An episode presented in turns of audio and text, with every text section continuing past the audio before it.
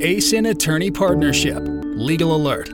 Date August 6, 2021. Authors Ilya Yilmaz, Chan Sozash, Aicha Dogu. Amendment to Regulation on Workplace Opening and Operation License. New development. The regulation on amendment of the Regulation on Workplace Opening and Operation License was published in the Official Gazette number 31553 on 30 July 2021. The amendment extend the compliance period for certain types of workplaces. What's new?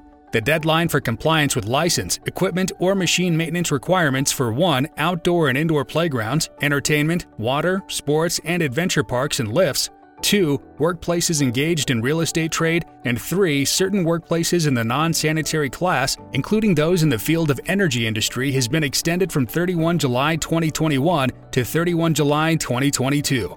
Conclusion The amendments to the regulation extended the deadline for regulatory compliance for certain workplaces. In this regard, all relevant workplaces must carefully review the requirements under the regulation and take the necessary steps to ensure compliance before the deadline.